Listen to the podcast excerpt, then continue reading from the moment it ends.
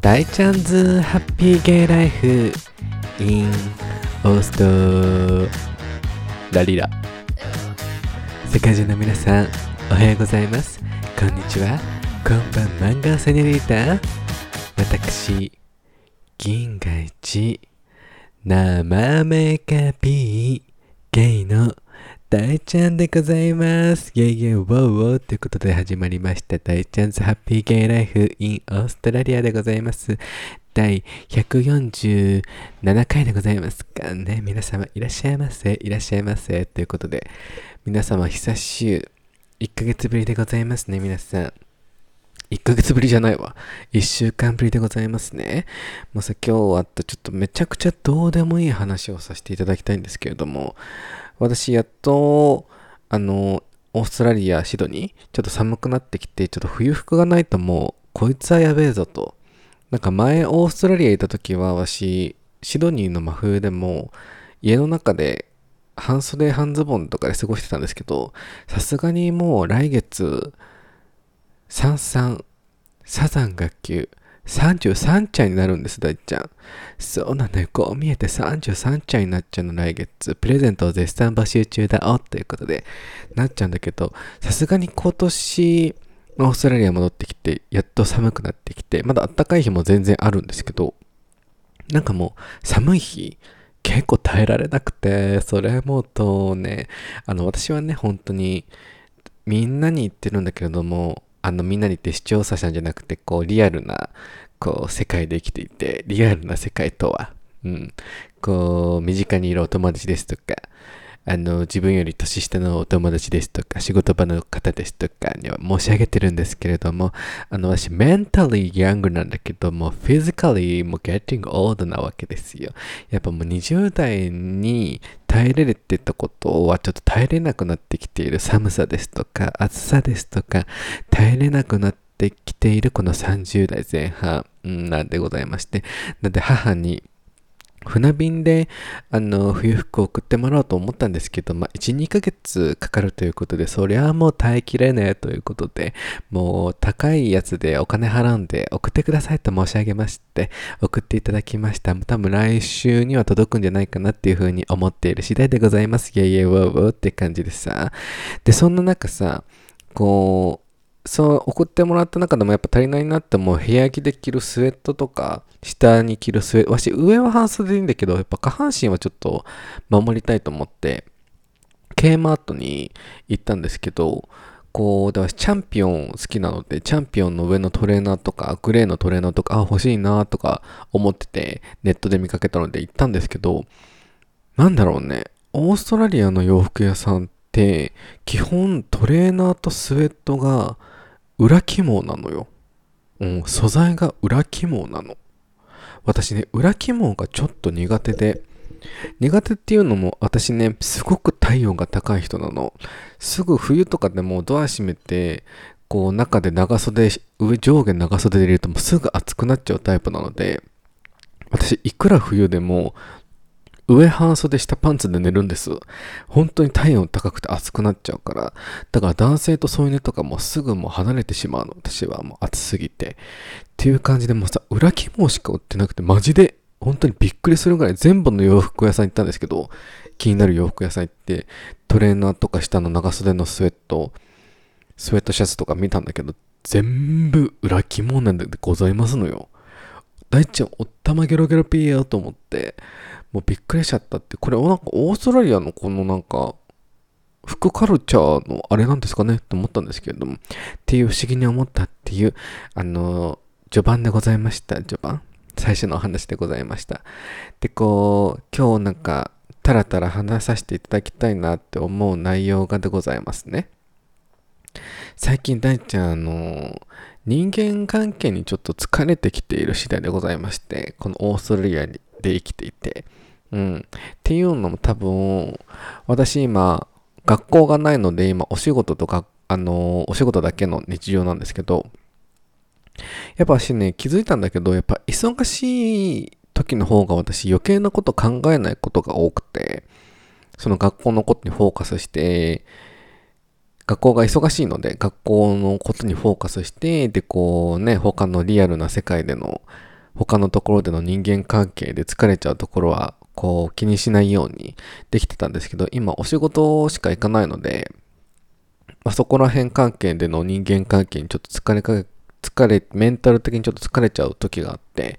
そうなんですよ。うん、どうしたもんかなと思って。で、そのなんかツイッターとかでね、いろいろ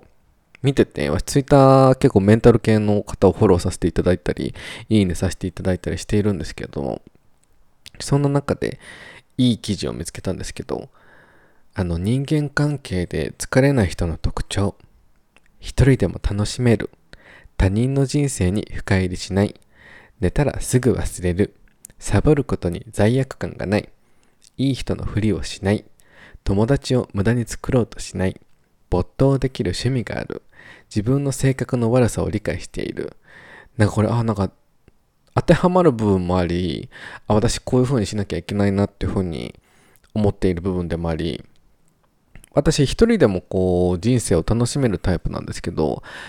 結構、まあ皆さんもそうかもしれないけど、こう、今仕事がなくてフリーな時間も多いので、こういろんなリアルなお友達のお誘いとか、遊びに行きませんか？とかご飯行きませんか？っていうふうにお誘いしてた人たちがいるんですけど、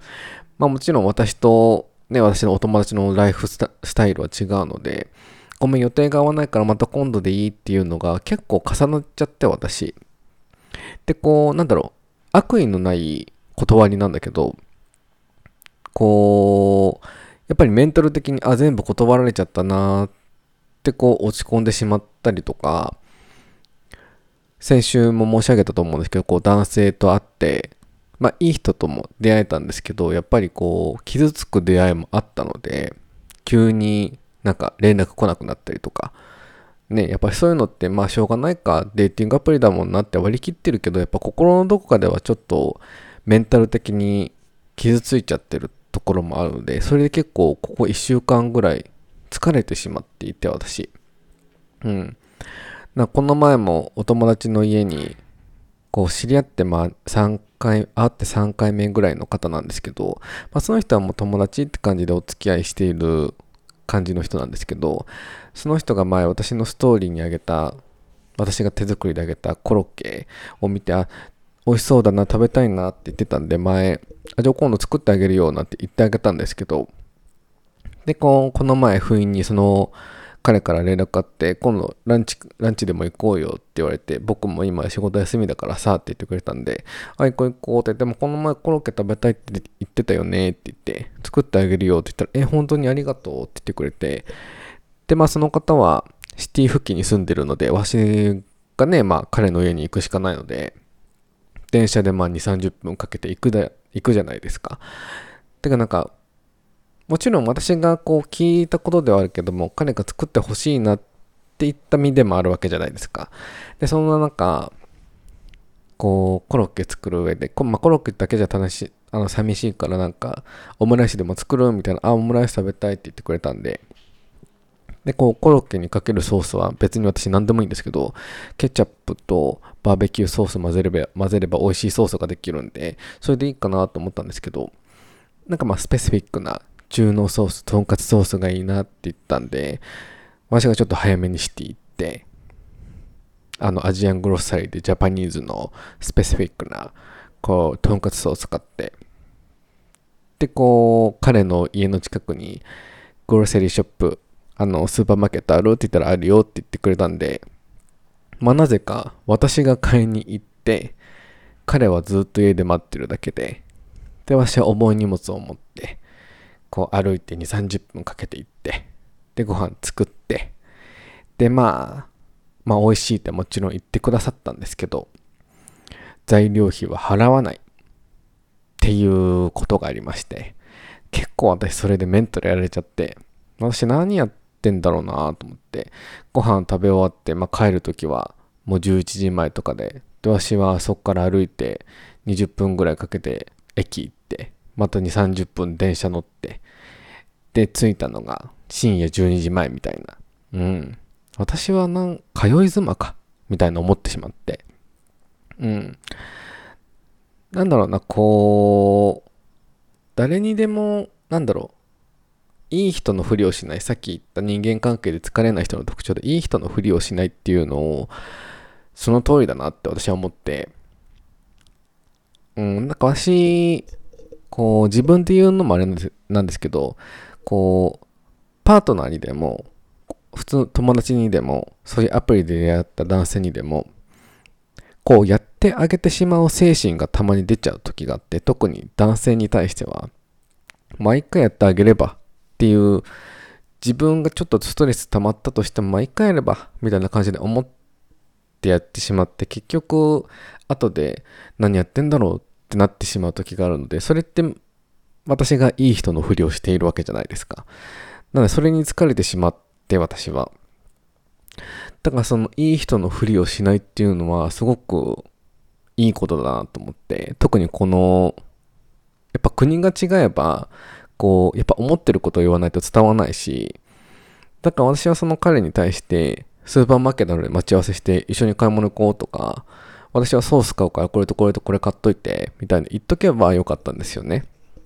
私がやってしまってそれでこう自分で疲れてしまってるとこもあるからそれは自分のいい人のふりをしたっていうのが私はいけないところだなと思って反省したところでございますね。そうなんですよ。こうなんか今の仕事場でもたくさんの従業員の方がいるので私は前から申し上げてるんですけど所詮どんな人間関係でも結局他人だと私は思っているので、こうなんだろうな。彼ら彼女らの人生にわざわざ私が食い込んで何かを助けてあげようっていうことは、すごく素敵なことなんですけど、結局それは彼らの、彼ら彼女らの人生なので、自分が助ける義務はないわけですよ、正直言って。冷たい言い方かもしれないけど、彼ら彼女らが自分たちで前進していけなきゃ、行かなきゃいけないところは行かなきゃいけないので、そこに私が彼らの人生にちょっと手を突っ込んで、口を出してやったり、こうなんかアドバイスあげたりとかっていうのも、は必要だと思うんですけど、なんでな、私今の仕事場であんまりこう、まあもちろん日本人の人もいるし、多国分、多国籍の人がいるので、うちの職場って今の。あまりこう深く関わらないように私はしていて、なぜならば多分私の精神が多分疲れてしまうからですね。結局他人なので、もちろん仕事は仕事なので、お互い仕事の時は助け合って生きるんですけど、変にこう、なんだろう、仲良くしようとかっていう精神は正直なくて、やっぱ私も来月33になるので、そういうこう、なんか誰にでもいい顔して仲良くしようとしてっていうのも疲れてしまうタイプなので、うん。っていうのもね、このいい人のふりをしないっていうのにも当てはまるんだろうなと思うのと、あと友達を無駄に作ろうとしないっていうの。うん。本当にやっぱコアな友達を作っていくことも大事だし、今の職場でも、あ、すごく私この人に興味がある、仲良くしたいっていう方が何名かいるので、その方とはすごく仲良くなりたいなとは思うんですけど、やっぱ八方美人は私は一番嫌いなので、自分もできないし、やってる人を見ると、おおってなってしまうので、うん。なのでね、こう、自分がいかに人間関係で疲れずに生きていけばいいんだろうっていうのをここ最近すごく考えていて、うん。ほんとこの2週間たくさんのやっぱ男性の出会いともあったし、その友達の事件もあるし、なんかまた新しい学びがあった1週間だったなと思って、こう、ね、またさ、新しい来月もう1ヶ月切るんですよ。1ヶ月切ってるので、新しい学びとして人間関係をね、築いていければななんて思ってる次第でございまして、皆さん。っていう私が人間関係でちょっと心が疲れちゃってるぴょんぴょん丸でおうっていう話をさせていただきました。ぴょんぴょんって感じでで今回はここら辺で終わらせていただこうと思います。皆さん最後にダンちゃんの SNS のフォロープラス YouTube チャンネルの登録としていただけますとよろしくお願いいたします。すごく助かります。ではでは皆さん今回はここら辺で終わらせていただこうと思います。ではでは皆さんあぐなぶち上げな。一週間はお過ごしくださいませ。バイバイキー。ン